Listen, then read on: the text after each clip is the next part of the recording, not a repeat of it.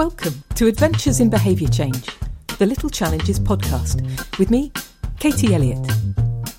It's a place to find ideas, inspiration, and practical tools to help make the messy business of being human just a little bit easier.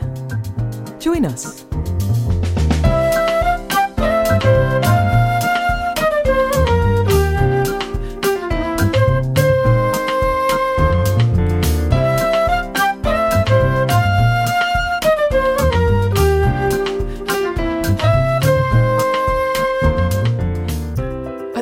24, my guest on today's show was homeless, addicted to heroin, and facing long jail sentences. In the years since, he's found a way to recover from addiction and build a life worth living for himself. It's my pleasure to welcome Eric Zimmer, author, behaviour coach, and host of the podcast, The One You Feed.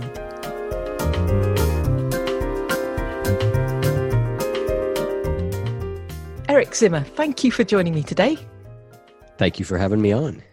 I've just been catching up on some episodes of your podcast, the one you feed. I'd love to ask you what inspired you to start the podcast and do the work that you do?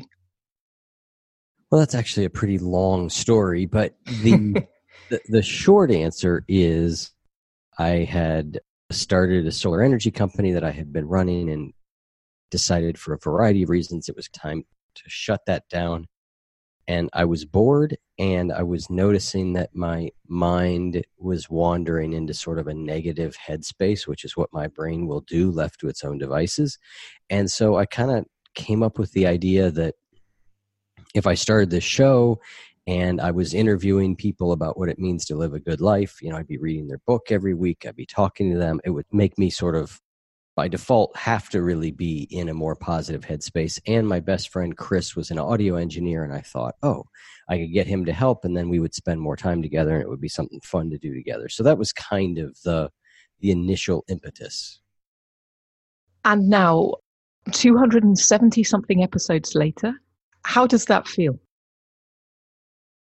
Well, it feels great. I mean, it's what I do now full time, and it's helped tons and tons of people. I think, you know, I get lots and lots of emails from a lot of people about how the podcast has changed their life. And it certainly has changed mine. And so my initial desire to keep me in a more positive mindset has worked. The fact that I spend a lot more time with my friend Chris has worked. So kind of success all around. Yeah. So your interest in behavior and humanness where does that interest come from? Well, I think some of it is a native interest, and some of it comes from you know, at 24, I was a heroin addict. I was homeless, had hepatitis C. I was really, really sick, and so I got into recovery and um, and recovering from addiction, re- regardless kind of of how you do it, really does take a deeper opening into who you are and and how you function and, and how you think and the views you have about the world and all of that. And so, you know, for me, some of that interest was native, like I said, and then some of it was, you know, for lack of a better word, forced upon me by recovery. But I realized I, I really loved it and was really interested in it. Are there things you can share with us that, that have been useful learnings along the way? Sure. I mean, I think there's so many of them, but but a few of the key ones that I think have been really important to me. You know, one is this basic idea that what we do really matters. The actions that we take make a lot of difference. There's a phrase I love, which is sometimes you can't think your way into right action, you have to act your way into right thinking. And I have found that to be so true for me that there are times that I just need to take positive action, regardless of how I'm feeling or thinking. So that's been a really big one for me.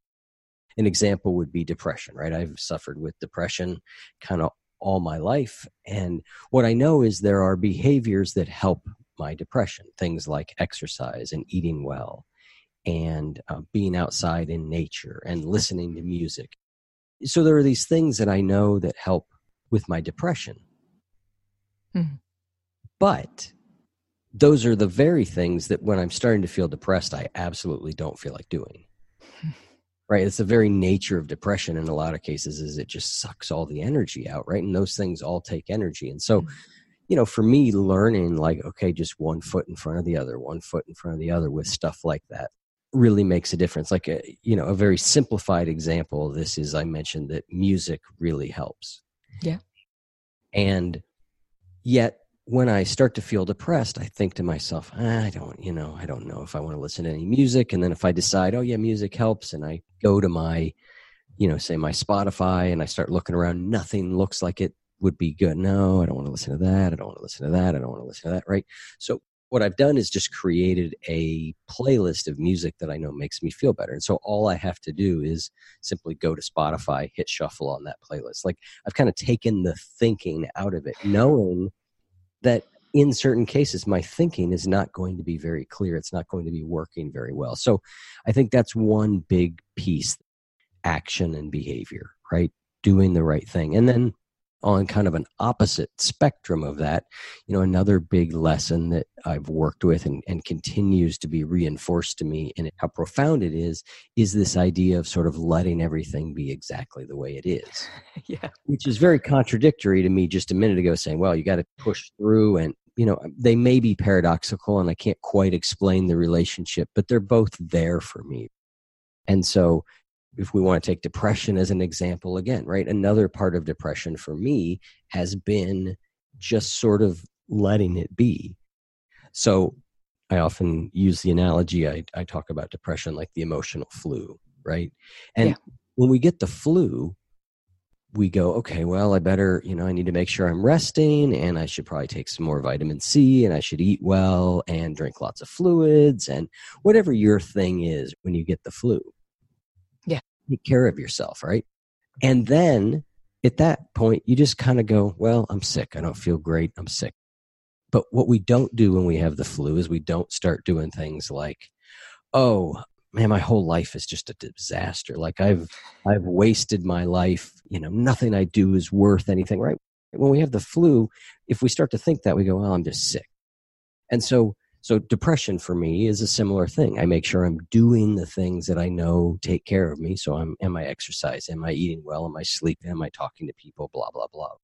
Am I doing those things? And then once the answer to that is yes, then I try and just let it be. I try not to make it into an existential crisis about the quality of my life at every minute because it's not. And so, you know, that's an example for me of on one hand taking action and yeah. on the other letting everything be exactly the way it is right? And so those are the two that came to mind as sort of orienting principles for a lot of different things for me. And does that come from the idea of being able to tell the difference between what you can control and what you can't? Because because what you're saying is that you do your best to take control of the things that you know help that are actually controllable for you and then beyond that you don't attempt to control every yeah. little detail. Yes, very much so. Like, what can I actually do something about? And then what do I just need to let go of? And the problem is that that's very simple for us on some things. Like, it's very clear, like, I can't change the weather. I need to let that go. But I can change what I choose to eat for breakfast but there's this massive gray area which is why the serenity prayer you know really talks about the wisdom to know the difference. And that is really where wisdom is knowing you know so with depression like i said there's parts of it that i feel like i can change and i should and then there's parts of it where i just have to let go. And all of life is that way. And oftentimes the same thing needs both. Like if i think about building a business around the podcast there's an amount of work that needs to be done and there's an amount of letting go that needs to be done really the same exact thing.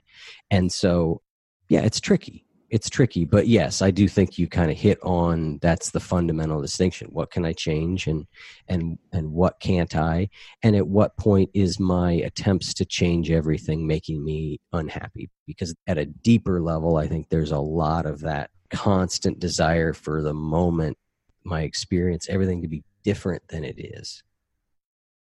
Yeah, um, so much of what you say resonates with me. I'm just noticing that when when I've been really unwell, when my mental health has been poor, I think I get that control thing around the wrong way. So I think I expend a lot of energy trying to control things that really I can't, like how people respond to me, and not very much energy at all trying to control the things that I could do something about, like getting to bed a bit earlier. I think I, in the past, I've got that very much back to front, controlling and, and letting go, but kind of the wrong way around. Actually, that's very wise.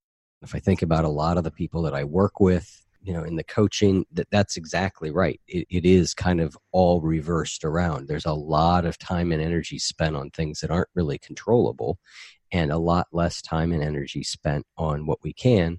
And that goes back to to stephen covey's circle of concern versus circle of influence. He basically says you know if you picture two circles there's a big circle which is our circle of concern everything that we are concerned about or care about right? And then there's a smaller circle inside of that which is our circle of influence. And the more time that we spend in our circle of concern but not in our circle of influence the more our circle of influence actually starts to shrink the more that we worry about things that we can't do anything about, the less energy there is for the things in that circle of influence. But when you flip that around and you start to put your energy into your circle of influence, it actually starts to grow. And you realize, oh, I can influence more and more and more by focusing truly in that area instead of dissipating my energy out in the circle of concern. This is so interesting. I really want to go back to something you said earlier because you couldn't see it, but it really made me smile. When you talked about your Spotify playlist, so you've designed that in advance because you know from experience that when you are feeling depressed, making good decisions is more difficult. And actually choosing at all is difficult, isn't it? When you're in that state, it takes energy and it's really hard to see anything clearly. So you've designed an intervention for yourself, and the only decision you need to make is press play. Yes. That is inspired. Like, music is a really big thing for me, and I am very, very conscious of how it can influence my mood and my energy levels, actually. But I'd never thought to do that thing of, I mean, I've created many playlists, but a playlist specifically designed to help you feel better is a wonderful idea, I think. It definitely has helped me a great deal. And, you know, one of the fundamental concepts I work with people in my coaching practice on is separating decision from action. Yeah. You know, if we can if we can decide ahead of time what's important to us what we're going to do what matters if we can look for where the roadblocks are if we can if we can be clear about that then you know as we go through our day we just need to take the action. But when we get those two things sort of mixed together if we have to decide what we're going to do and then do it boy we can wander fairly aimlessly a lot of the time I'm laughing because I think I've spent literally decades doing that. So that sounds very familiar to me.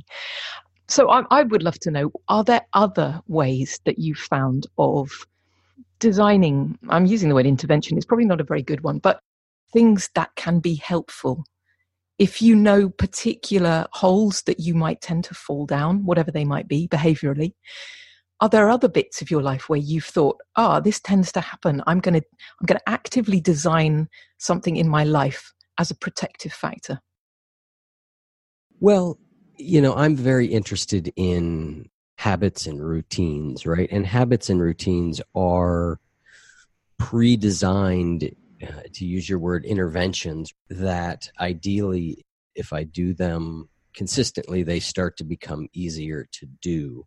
And so they don't take as much effort. And and that's part of what we're what we're talking about is trying to get to a point where some of these things don't take so much effort. So things like a morning routine is a very good pre-designed i'll just use your word intervention right that i know is good for me and so i just do it. Unstructured mornings are not a great time for me but when I'm in the midst of one of those periods in my life where I'm like, okay, I get up, then I do this, this, this, and that, I do way better in the morning.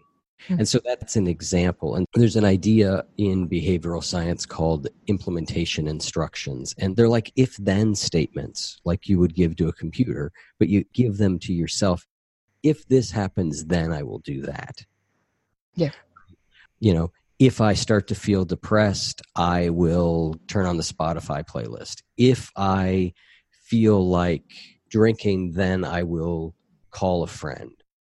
There's so many permutations of these, right? But there's all sorts of strategies for how to make changing our behavior easy. You know, procrastination is a problem that so many people wrestle with or creating new habits or sticking with an exercise routine or a meditation practice. All these things are really challenging. And a big problem for a lot of us is we think it's all because we are flawed. We're like, well, I'm the kind of person who can never stick with anything. I'm the kind of person who can't finish anything. Or I've tried to exercise a hundred times and I start and then I give up. And, so we think, oh, the, eh, there's something fundamentally wrong with me. But very often, you know, I say, you know, it's not you, it's your approach. There's a lot of knowledge out there about how to be more successful at doing these things. And, and so we can learn approaches that make us more likely to stick with things. None of this is bulletproof or flawless. You know, we don't get this stuff perfect, but we can make a really big difference in our ability to do the things that matter to us by really going about it in an intelligent way. And so things like building habits and routines and implementation instructions, like I talked about, if then statements, you know, all those things, separating decision from action, those are all principles that can make this stuff a lot easier and increase your chances of succeeding greatly. Mm. I can only speak from personal experience, but I know that by building myself a safety net of that understanding and those principles and deliberately designing behaviors that support me in being well, I've been able to transform my mental health. And it sounds from what you're saying as though you have too.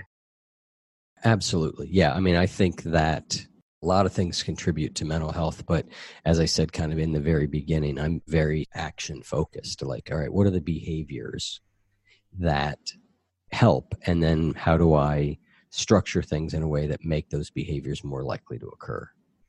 Hmm. And if there's someone listening who is really struggling, let's say with addiction, since that's something that you have had personal experience of, is there anything that you would like to to share with them as a little bit of hope from your own experience? Well, I think you know addiction is I mean, it's a big deal, right? It's not easy to find our way out of addiction. But I think that the main hope I would give people is if you keep trying, keep trying different things, but to keep trying the nature of addiction, kind of back to what I said a few minutes ago. When we don't behave well, we think, I am fundamentally flawed. I am broken, right? And addiction carries such a heavy shame level. And, and that mentality tells us don't bother right? It just says it's never going to get better. Yeah. Don't try it. You know, look, you failed 10 times. And, and the only answer really is to try again and see what you can learn from each time that you try. Okay, so that didn't work. Let's really go back and look at what happened. What can we learn from it? You know, what could you have done differently? Mm-hmm. And not in a judgmental way. Most of the time, our attempts to look at that stuff is very judgmental. We say something like, "Well, you idiot, you could have just not done that." But that that's not helpful, right? So by trying to step the judgment back and become curious like, "Huh, really what did happen yesterday? What really might I have done differently yesterday?" You know, as we quote unquote fail, if we learn from it by very non-judgmentally looking at it, we learn kind of what works where the weaknesses and then we come up with if then statements or implementation instructions for here's what i'm going to do in that situation. And, and a lot of times we figure out what it is by repeated lack of success but that's just the way that a lot of this stuff is. You you you can learn your way to success if you are open to learning but this judgment that we give about ourselves really stands in the way of our ability to be conscious and curious and learn so moving away from judgment in the direction of a kind of, well, from what you're saying, it sounds like a really gentle curiosity. Exactly. Yep, that's exactly what it is.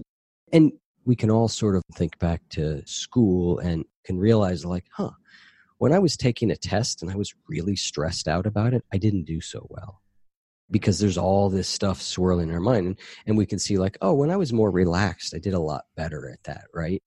And judgment's like an even worse version of being stressed, right? Because mm-hmm. it's a version of being stressed that also says, I suck. And and that just shuts down our ability to learn and be curious very effectively kindness to ourselves is one of the most fundamental changes that we can make if we would just treat ourselves like we would treat a friend boy a lot of things start to unwind themselves very quickly when we're able to take that tone you know it's not about a lot of people here like well be kind to ourselves meaning like oh i just let myself do whatever i want or i go completely easy on myself and i'm like everything whatever you do is fine. That that's not really what it is because that's not what kindness is. If you were talking with a friend and a friend came to you and said i've got an addiction problem i could use some help and then they came to you the next day and said oh well i used again you wouldn't go, Oh, you idiot. I knew you were going to use again. You always do. I mean, you wouldn't do that. On the other hand, you also wouldn't be like, ah, no big deal, whatever. I wouldn't sweat it, right? Because you would know that that person had said to you, I need help with this. And so what you would be towards your friend is kind, but you'd also try and provide them with a little bit of structure and accountability and and so, if we can take that same approach to ourselves, we tend to go to one of two extremes internally. One is we're incredibly hard on ourselves and we just beat ourselves up. Or the other is we go, eh, whatever, right? Um, yeah. And there's a middle ground between those two that is a kind accountability towards ourselves. And if we can find that, that unlocks a whole lot of things or at least makes a lot of things a lot easier just that basic mental change. Yeah absolutely. Absolutely. In fact i would say if there was one turning point for me in in terms of learning how to be well it it was that.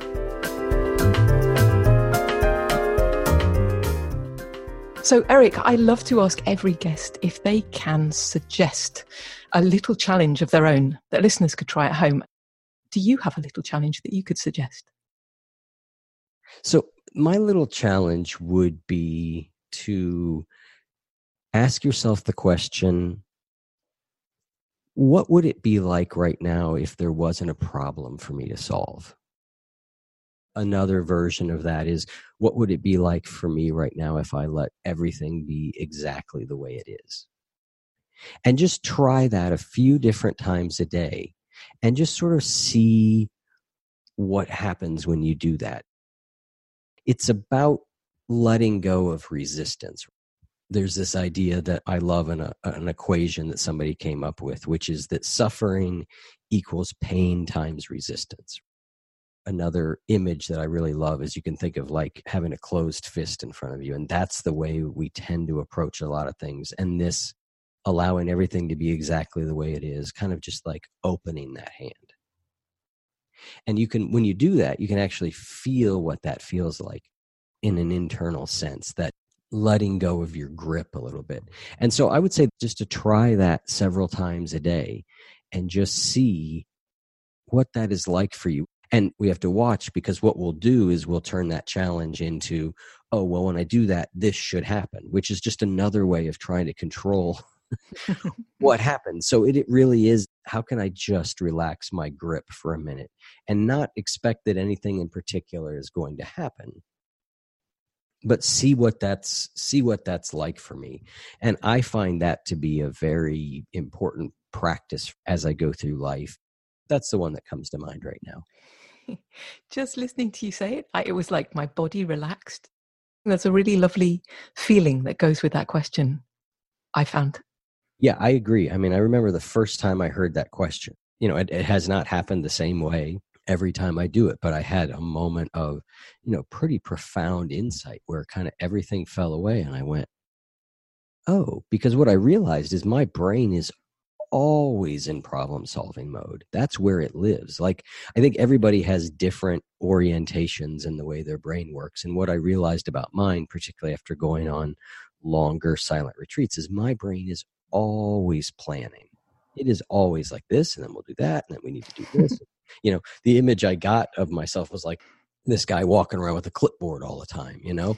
Yeah, so for me, the orientation that's helpful is to try and just let go for a minute. And if really there was no problem to solve right now, what would my experience of life be like? And we get hung up on this and like, because what there's a hundred problems, but it's just a thought exercise. What if there wasn't? What would your experience of the moment be if you didn't have to solve a problem? That's beautiful. No one has ever suggested that one before, and I, I love it. So thank you so much for that, Eric. I really appreciate that little challenge. I'm quite certain that people would like to find out more. So, where's the best place to look for you? You can go to oneyoufeed.net or ericzimmer.coach. Great. And I can't recommend the podcast too highly. If you enjoy what we're doing here, I know you will love the one you feed. So please go and check it out. Eric, thank you so much for your time today. It's been a pleasure and a privilege to talk with you. I've really enjoyed it. Thank you. Oh, thank you, Katie. I've enjoyed it a lot too.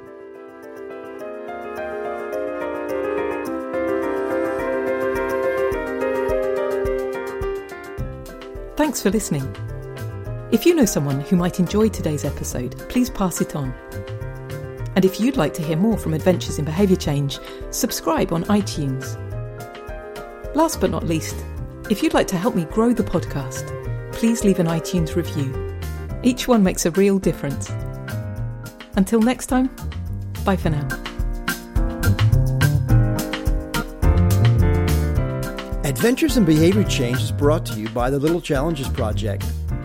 Find out more, visit littlechallenges.com.